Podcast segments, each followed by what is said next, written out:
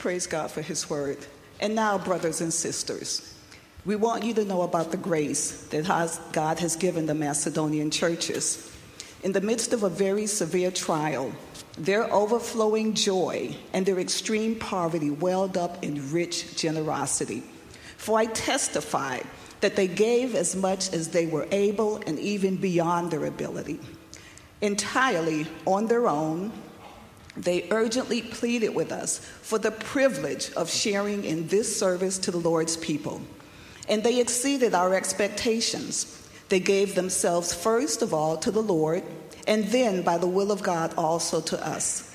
So we urged Titus, just as he had earlier made a beginning, to bring also to completion this act of grace on your part.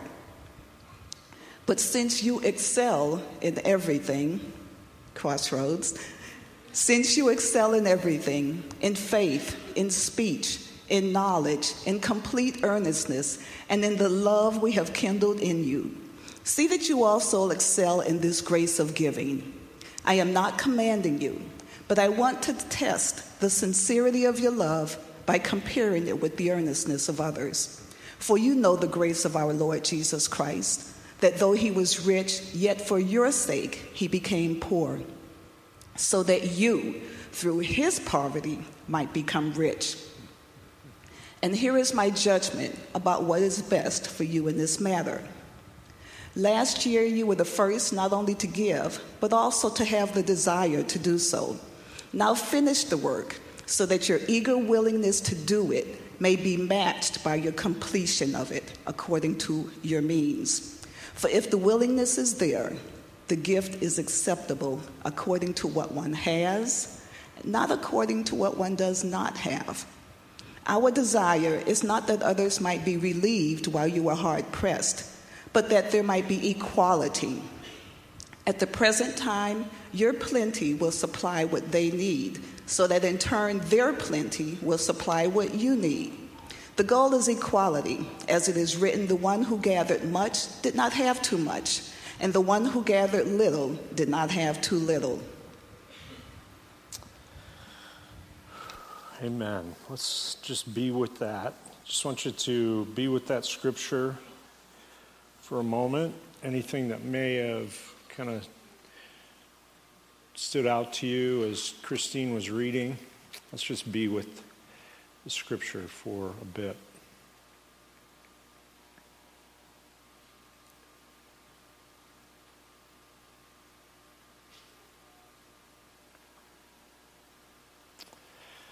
Amen. Amen. What a beautiful portion of Scripture.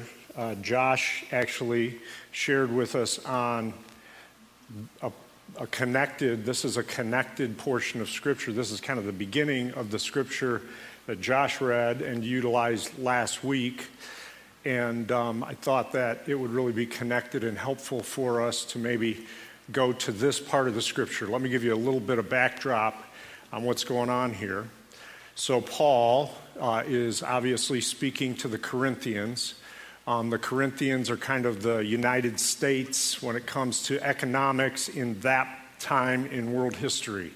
It's a prosperous part of the world, it's a thriving part. There's plenty of uh, plenty of industry going on, plenty of uh, shipping, and they're just from a fiscal and uh, resource uh, way, they are just up and to the right.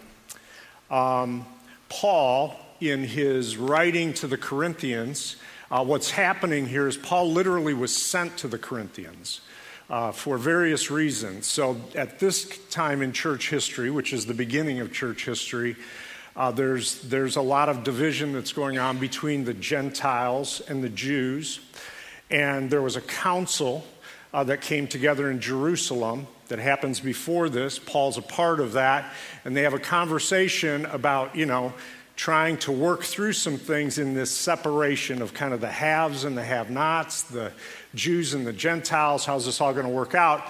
And Paul is sent to Corinth because Paul has this deep passion and this leading from God to go to the Gentile world. So uh, he goes to the Corinthians and he's sent there by the council in Jerusalem. They kind of come to an agreement. One of the areas of agreement is that Paul would talk to them about the need for reaching and helping out in the poor. There's a scripture in Galatians chapter 2 uh, that actually speaks back to this.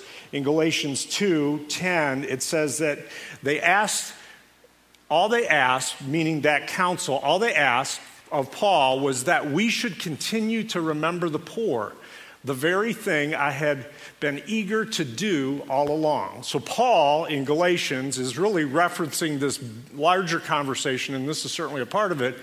Is one of the things that he's been mandated to do, and we've all really been mandated to do, is to not forget the poor. So he does that gladly, and it's it's beautiful the way that he begins to communicate to the Corinthians, and he utilizes this example. You may have noticed in the beginning of the scripture, he utilizes the Macedonian church. And he references a few things with the Macedonian church that they are in really difficult places. It's a really difficult time. It says that they are people that are of extreme poverty. It's another thing that he mentions. And he also says that in the midst of that, they have this deep, abiding joy. That they somehow transcend all of the difficulties of their life. And then he refers to their offering that they have already, not only that they've made an offering, but they, he uses the term, they have begged me that they could give to help the poor. And they're poor. I mean, it's powerful stuff. So, Paul, just like Jesus did, for instance, when Jesus spoke of the widow's mite, right, challenges us, all of us, in our giving, no matter where we come from, because we all walk in here in a different place. And when we start to think, oh gosh, we're going to talk about money, everybody starts to hyperventilate. Not all of us, but some of us, you know. Some of us just say, well, this is another talk I'm not going to listen to out of a long line of talks I haven't listened to. This is one of those categories. Anyway, I would say this that this is applicable. It relates to all of us. We all come in here. We're all a part of this journey, and a big part of our lives have to do with our finances, the resources we've been given, however much that is or however little that is. And we are in this together. And then what Paul essentially is saying, which is just referenced throughout Scripture over 2,000 times, Jesus talks about money directly uh, or indirectly 2,000 times. Anyway, he, he begins this conversation and says, Listen, as a community of faith, as people that are, are the hands and feet of Christ, we're the body of Christ when we join in with the way God wants the world to be touched, of course it's going to touch our finances and our resources. So that's where we start. Now, finances, of course, I said, you know, some of you got to get over the hyperventilating. I see the people in certain rows with paper bags. It's like you're on the. No, I'm only kidding. Um, anyway, uh, finance, when it comes to finance, it's about trust, right? Uh, hopefully, you guys have some measure of trust for me. If you're a visitor, I. You, it's just a bad week to be here. I'm, only, I'm only kidding. The first time, the first time my buddy, when I was in high school, invited me to his church, uh, it was a Sunday night. He was so wanting me to come to Christ. He's sharing Christ with me. And finally, I'm like, yeah, I'll go. You know, so I came. It was a Sunday night, and it was a it was a money talk, which made a lot of sense to me. But he just he just his underwear were in a bunch. I mean, he felt so bad that I was there. He apologized to me. He says, It makes total sense to me. Anyway, um, what was I saying? So, do you trust me or not? Probably not. Anyway, um, so I want let's let's do something real quick. Uh, whatever you have, if you have something with you that would represent like your financial world, so it might be your wallet, it might be your purse, checkbook, might be your phone. A lot of you pay for everything with your credit card through your phone. Just hold it in your hand for a minute. This is like the temple of worship in the good US of A. This is it. This is the center of a lot of warfare in our lives, right? So we want to hold that in a way that we just hold it before God. And, um, you know, we're grateful for what we have, right? So everybody set with that. Now, uh, what I want you to do is pass that to your neighbor. Remember, we're trying to trust. Pass that to your neighbor. And as your neighbor receives that, now we're going to take a second offering. And I want you to give.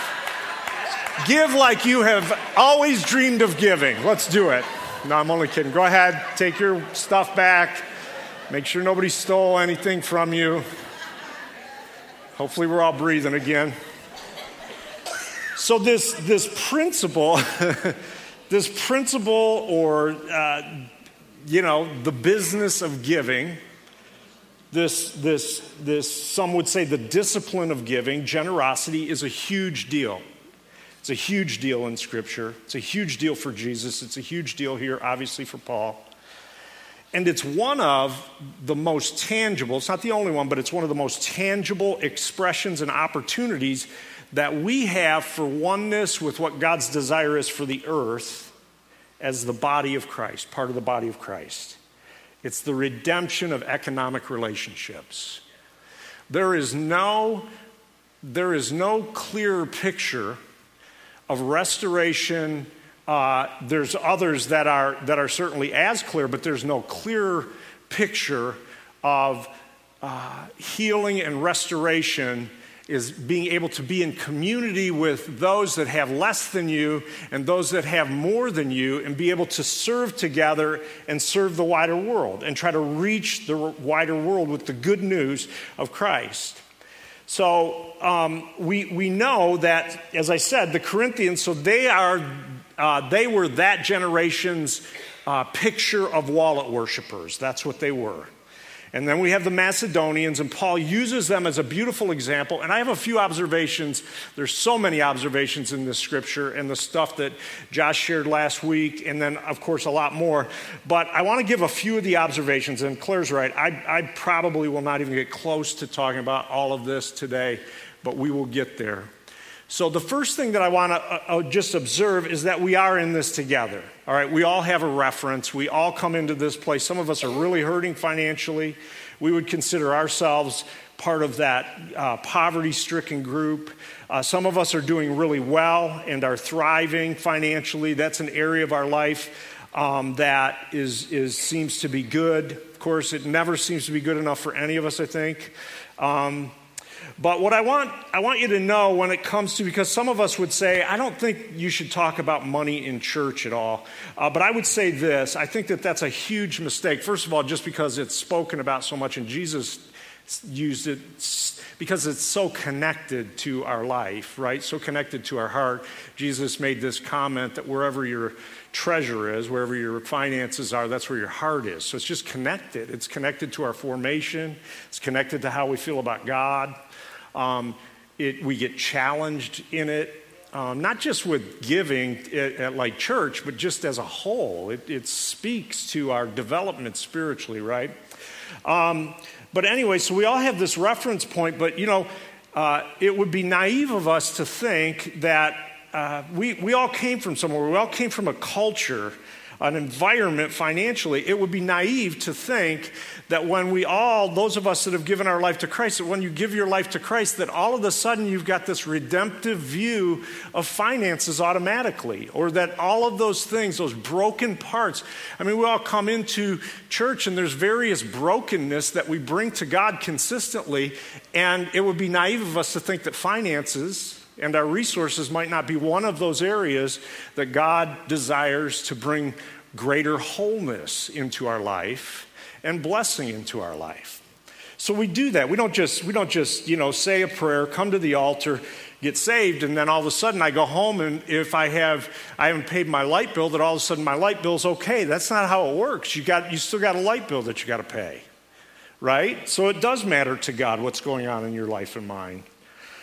And then we all have, I mentioned, we all have this environmental influence. Influence has a lot to do with the way that we approach this stuff. Uh, culturally, we have a huge influence going on, right? I mean, uh, in the United States, there is a way that finances are looked at. And if you just simply kind of embrace the way that it's looked at, the cultural view, it usually, generally, is going to create a lot of problems and damage, either for you or for other people. But, you know, you had an eating culture growing up, you know. Um, most of you, I would, I would assume, didn't like get raised on vegetables and, you know, like all kind, like celery, like who, who like, uh, in the culture of your home, it was like you just went around and said, Oh man, the celery is just amazing. Like, and that, you know, you were that kind of eater. You might be pursuing that now. Now, culture can change. You can change your culture. That's kind of the point. Like the, the culture that I was raised in, I don't know. Um, you know, it, it, wasn't celery eating. It just wasn't. We just weren't that family. You know, there's a there's kind of a, a culture that was set perhaps with your health a culture that was set for your, you know, the way you exercise, your discipline, uh, the way that your parents disciplined you. You know, my mom and dad, they weren't, uh, especially my mom, she wasn't a, you know, Scotty, um, I'm going to put you in timeout. You've just been really not doing well today. You know, she was more directive than that. My mom was deeply loving, and I'm not going to look over on that side of the room she was deeply loving, but it, I, I, if I wanted to say anything when I did something wrong uh, and my dad was at work, I didn't say, uh, I didn't ever hear her say, wait till your father got home. I was begging, can we wait till dad gets home? You know, that kind of thing. So you got that stuff going on. And then, but most of us, the truth is, when, hi, mom, I love you. Where's she at? I see a hand. Yes. She's amazing. And I love that about her. I love that about her. I don't think timeouts would have worked for me. Anyway, um, and obviously that didn't work either, but something should work. But then there's financial culture. We all have that, right? So we have that financial culture. Some of us never talked about money, certainly. And then all of a sudden we come into the kingdom. And then we have these conversations like this where they're talking about giving money to the poor and you know, begging to give. And, you know, you listen to this stuff, it's like, this is crazy, which brings the second observation. This, the math in Scripture is just strange. Would you agree with me? Like, it is weird compared to the math that we see culturally, generally in the world. It's just weird. So, it's some of the things that's helpful to identify. First of all, one of the things that is weird it's, it's kind of a myth. There's like myths, there's a ton of myths when it comes to money. But one of them is that money would make any of us happier. Money does not make you happier. And a lot of you are thinking, try me. But money will not make you happier. It, it isn't automatic, more money. And it's beautiful the way Paul does this because he says these people are in deep poverty, these Macedonian Christ followers, and they are loaded with joy. They do not have enough resources, and somehow they transcend that. See, but our culture tells us if you just had more money, you would be happier. The more money, the more happiness. The truth is, money is neutral. Money isn't good or evil. The scripture, when it says that uh, money is the root of all evil. The love of money is what it says. It doesn't just say money is the root of all evil, the love of money. So it's about attitudinal positioning when it comes to our money. But money's neutral. It comes into our life. Finances come into our life and goes from our life. And it's neutral. It becomes good or bad based on, or stays neutral based on what we do with it. It's like the internet, right? The internet is neutral. It's not necessarily good and it's not necessarily bad. It can be really helpful. It can be used for good. It can be used for very evil things. It can be used for things like education. You can watch online things like Billy Graham or Jen, Jen Hatmaker. You can watch things. You can watch TD Jakes online. You can get the gospel online. You can. Uh, you can get enriched by going online. You, a lot of you, most of you probably, your work is helped because of the internet, that some of the things that you do is somehow connected to that. That can be really good. But it can also be used for bad, right? It can be used for the internet. Uh, the top thing that human traffickers are using right now is the internet in order to traffic people in human slavery. So obviously, it can be used as evil, just like money can be used as evil, can inflict pain. So, so it's important that we realize that this math of money and the way that money is is it just simply depends on who's holding it and who's using it and how they're holding it and how they're using it and how they're investing it how we spend it. All right? So money in one person's hand can bring death and destruction and money in another person's hand can bring fresh water can bring the gospel, can bring education and literacy. It can feed the hungry. It can use to, be used to save lives and shelter people. and on and on and on. You get it, right? The second thing that we see is that money, when it comes to this money myth, is um, that money, if you have more of it, it will, it will automatically equal more generosity. And that's a myth. That is a statistical myth, clearly. In the history of the United States, for instance, the most generous time of the American church in the United States was during the Great Depression from a statistical uh, uh, percentage standpoint. During the Great Depression, the church gave more from a percentage standpoint than at any other time in history 3.3%. Today's church, the wealthiest church community, not only in the world, but in the history of the world, ever, is giving less than the church in America gave during the Great Depression. We give when I say we, the church in America, those that would say they're Christ followers, give 2.5%, around 2.5% of their income to the work of the kingdom of God. Now, this, this is where I might lose some of you because you, you get bored with these kinds of things, but let me give you a couple of numbers. So, the church in the United States uh, encompasses about 5% of the church worldwide people wise. Numerically, there's about 5% of us. Yet we have 50% of the wealth uh, in the Christian church is in this country, 50% of it. Now, I don't say that for any other reason but to say, you know, to whom much is given, much is called for. There is a huge responsibility when it comes to stewardship uh, in the church it's really interesting getting back to this issue of, you know, if you make more money, you'll just become more generous. Some of us wait. We're like waiting. If I just start making this much, then I'll give. Um, I'll just say this to you when you made less money than you make now, you were probably more likely to give if you're not giving. You used to be more likely to give than you do today.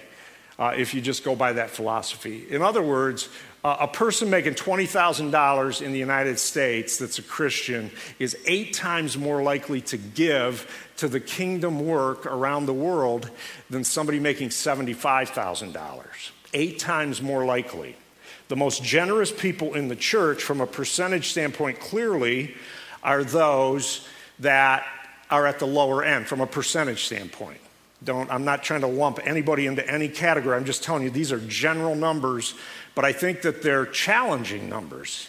And I would say that part of the reason that those on a lower income scale are more generous from a percentage standpoint has to do with the greater our level of affluence, the more disconnected we get to the needs of the world. We begin, we literally insulate ourselves intentionally without even, we, I say intentionally without really knowing it, but we're intentionally doing it. And we do it by we just, we just make sure that we're in safer places and we make sure that we're not exposed to the harshness of certain things. And therefore, we see less need, less reason to help out. Make sense? So, when, when I say that the average American Christian gives 2.5%, um, and then during the Depression it was 3.3%, some of you right away thought, well, I, doesn't the church, don't most churches teach tithing? If you're not familiar with tithing, tithing is a principle. There's some debate around whether or not it's scriptural for today. I'm not going to get into that conversation. Um, we teach tithing here, we've taught tithing. Tithing simply means 10%. But I would say this more than tithing, I would just say if you, if you have never gone on a a generosity journey with God. Don't get all caught up in starting at 10%. Just start. Just start. And I'll, I'll mention something to you in a minute about that. But anyway, I'm going to use this 10% piece just for conversation and show you some of the wisdom of Scripture when it comes to doing the things God has called the church to do in the world. The church is doing remarkable things with 2.5% of the average Christian's income around the United States, right? But when you think of that, it kind of gets multiplied difficult. So, all right, so essentially, what little over two, let's just say two and a half percent uh, is, is given to the church. Now, out of the two and a half percent that the average Christian gives usually and mainly to their church, 98% of that money stays in the church in the United States. 98%. Now, I don't want to get into the details of of you know how that looks, but just think of just just think of that. If if they're given hundred dollars, ninety eight dollars. Now I'll, I'll say this: we as a church are not what we want to be when it comes to this. We're not as generous as we want to be. We're on the same journey corporately uh, as you guys and I am on individually, Claire and I. Um, however, I'll say we're, we're, spending a lot more money out there than 2% of what comes in here. You get it? But the average church in the United States, 98% stays home, stays in the church. It goes to different things around the building, and all of those things are, can be important, but it gets to the point where we're just, we're just funding ourselves the wealthiest church in the world. We're just funding ourselves, right? So that stays home. So we're given a little over 2% of our income, and then we give 2% of the 2% of our income goes to the rest of the world and to the poor. 2% of 2%. In other words, it's really not much. And if we read this letter like Paul is writing to the Corinthians as the wealthiest people from a church's perspective ever in history, this is tough stuff. Let me give you more simple numbers. The average Christian in the United States gives six cents a day to the poor and for missions and needs around the world, six cents a day.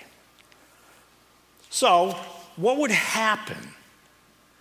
And this is the wisdom of Scripture. What would happen if you and I, we, look, this is a big deal. I'm giving you general numbers just for conversation because our numbers around here, as I said, are different than that. But I think it's important for us just to try to wrap our, imagine what would happen if the church in the United States just gave twice what we gave as a whole. Like that went from 2.5% to 5%. Imagine. This is just seems unbelievable. Imagine if we all tithed. I can, I can tell you what some of that would look like. Numbers are if we tithe, it would be somewhere between 165 billion to 500 billion dollars to the church for the work of the good news around the world. Relevant magazine, Mike Holmes, he said this. He goes on the conservative side. He said, it would give the church $165 billion available. And he begins to break it down. That would mean $25 billion to relieve the global hunger problem. It would eliminate deaths from preventable diseases within five years, which includes 1,500. He didn't say this, I know this is a fact. That would include 1,500 children every day that die because of things like cholera, which are definitely preventable. You could take 15 billion, this is in one year. You could take another $15 billion of that, 165 billion, and you could solve the world's water and sanitation issues, specifically where people live on less than $1 a day. You could take $12 billion and you could end illiteracy around the world. You could add a billion dollars to bolster overseas missions that are already being funded to a certain extent, but not enough. That would leave 100 to 110 billion dollars of additional ministry money for some sort of expansion in any way. John Wesley said it this way He said, Money never stays with me. It would burn me if it did. I throw it out of my hands as soon as possible, lest it should find its way into my heart. Now, I don't say any of this to say anything but imagine with me. Imagine what could be. Everyone in this room would love to see an end to those 1,500 children around the world dying every day because of things that we can address. It's not the government's responsibility to do these things. It's not, it's not somebody else, it's not Bill Gates' job. He has his responsibilities. It's not Warren Buffett's job. We can make a shift. And you have made a shift.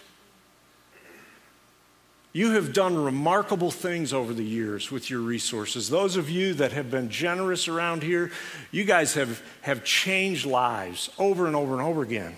But dream with me, won't you? Just dream with me. Think about influence of the gospel increasing around the world. Think about those places in the world where people absolutely hate American Christians, if they even get to the Christian part. But think about it when we go there and we're able to begin to save the lives of their children simply because we're just doing kind of a, a an invitation that God gave us to do. Kind of remarkable difference might that be? Which brings up another observation. And I'm going to stop with this one. That grace, the grace of generosity, is so powerful, friends. It is so powerful. Giving is powerful. Your giving is powerful. See, when I say the grace, you might have noticed that Paul, when he's in this conversation with the Corinthians, he's just constantly talking about grace. The grace that shows up, because God's grace shows up in your generosity and mine. God does the supernatural when we bring what we can naturally. And some of you say, well, grace, God's grace shows up. What does that mean? God forgives us for something? God does forgive us for something, but in this case, this is about generosity. That word grace at its core is giving. It's more about giving than it is forgiving. Forgiving is one of the characteristics of giving. See, God was gracious in the garden, for instance, before Adam and Eve were even in the garden. It didn't, it didn't take sin for God to become gracious. God has always been a giving God. God has always been generous with us. God has always overwhelmed us. I love what the scripture says here. It says that they gave what they were not or what they were able to give, these Macedonian Christians. And then he goes on and he says, and they and they gave what they were not able to give. This is specifically what he says. They gave beyond their means. These folks gave more. Paul was probably thinking, You have got to stop. I've been there before where I think, I don't know if I'm comfortable receiving on on, in, in the name of Christ for the church what you're offering because I don't know that you have it, but it's like, you know what? That's what Paul's saying. They were so overwhelming in their generosity, and I'm looking at their lives, and he's like, They're just challenging me in their generosity. See, when we give in Jesus' name, it sets into motion a supernatural processes that enriches the one receiving and the one giving. Anyone who's given anything as an act of generosity, you know as well as I do that something supernatural happens in your heart, in your life. You realize that you are receiving in the midst of your giving. See, God brings the increase. He brings, he brings this increase to the capacity to give. This isn't something that we wish for or hope for. We just come before God and say, God, enlarge my heart. Many of you that are generous and give, you know that, for instance, that there's been an enlarging of your tent. No, it's not you've gained weight. You've just all of a sudden, you know, you look at times and it's like, wow, my, my check this week that we're giving or my giving this week is more than I made when this journey started. This was more than my initial paycheck. God has done that in your life and mine. God enlarges the place of our tent, He enlarges our income. God, the scripture says, brings the increase in our lives. And He enlarges our heart. And he constantly brings us back to the needs of the world and how it's so much God's heart to transform those and help those in need. Claire and I and Sean, uh, years ago, we were in Haiti and we were doing a commencement service, graduation service for 60 pastors.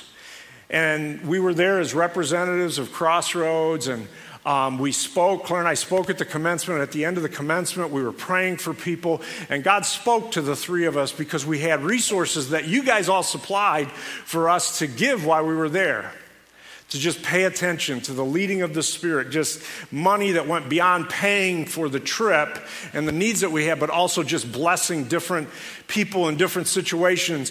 And anyway, at the end of this uh, service, we, we looked at each other and we all had the same sense of we need to bless every one of these pastors and put a seed in the ground for whatever ministry they're heading out to. So 60 of them.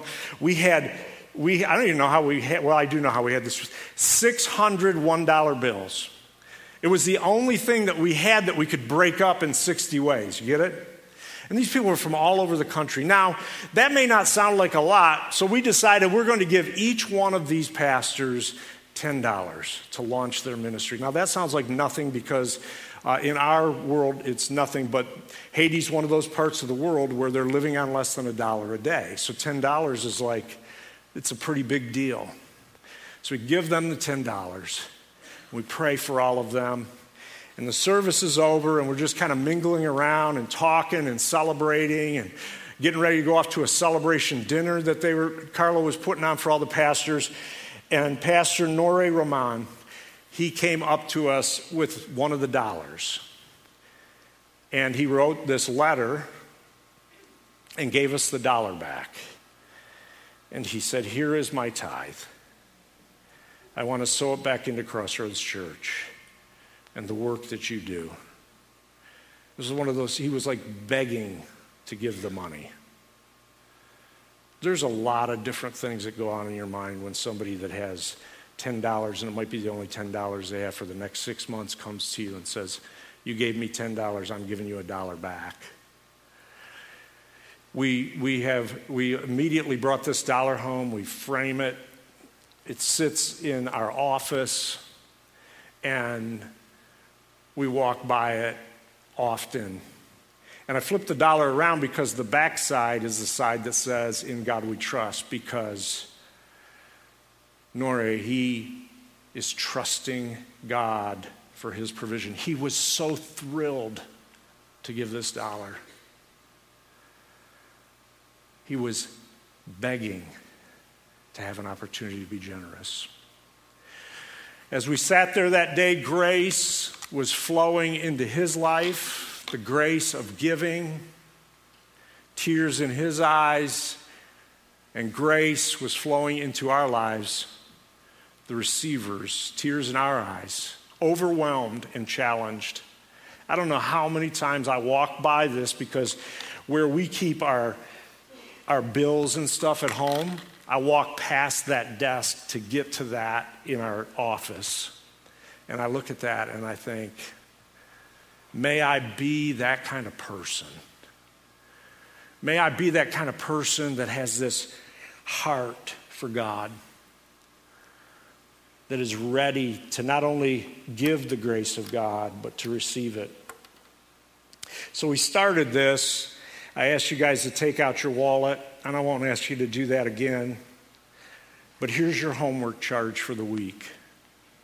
I want you to make space for yourself sometime in this week. And I want you to take, whether it's your wallet, your checkbook, something that represents your finances.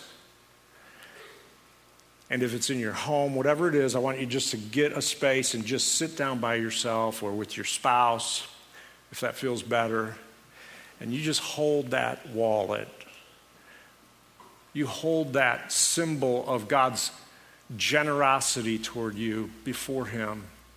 And I ask you just to ask God this say, God, this is yours. And I ask you to help me know what to do with it. And just be with God. And let Him bring the love of God, the grace of God the goodness of God into your life. You guys stand with us. I want to just show you the rock and the nail. That was um, in one of the offerings while we were in Haiti. Um, it was a building fund offering. Someone put a rock and someone put a nail. And, um, I, and so, even with a conversation like this, it's what do you have? Mm-hmm. One person had a nail, one person had a rock. So, let's pray. Yes. God, we are grateful that you make all grace abound. And in this new year, I wonder what it would be like if we just trusted you um, to take care of your world in the ways that you ask us to.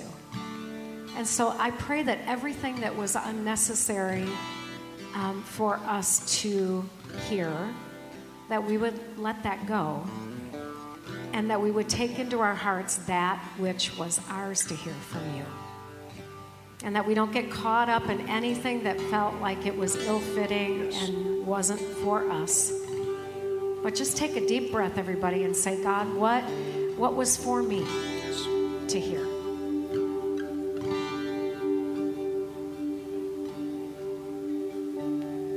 Praise God from whom all blessings flow. Praise Him, all creatures here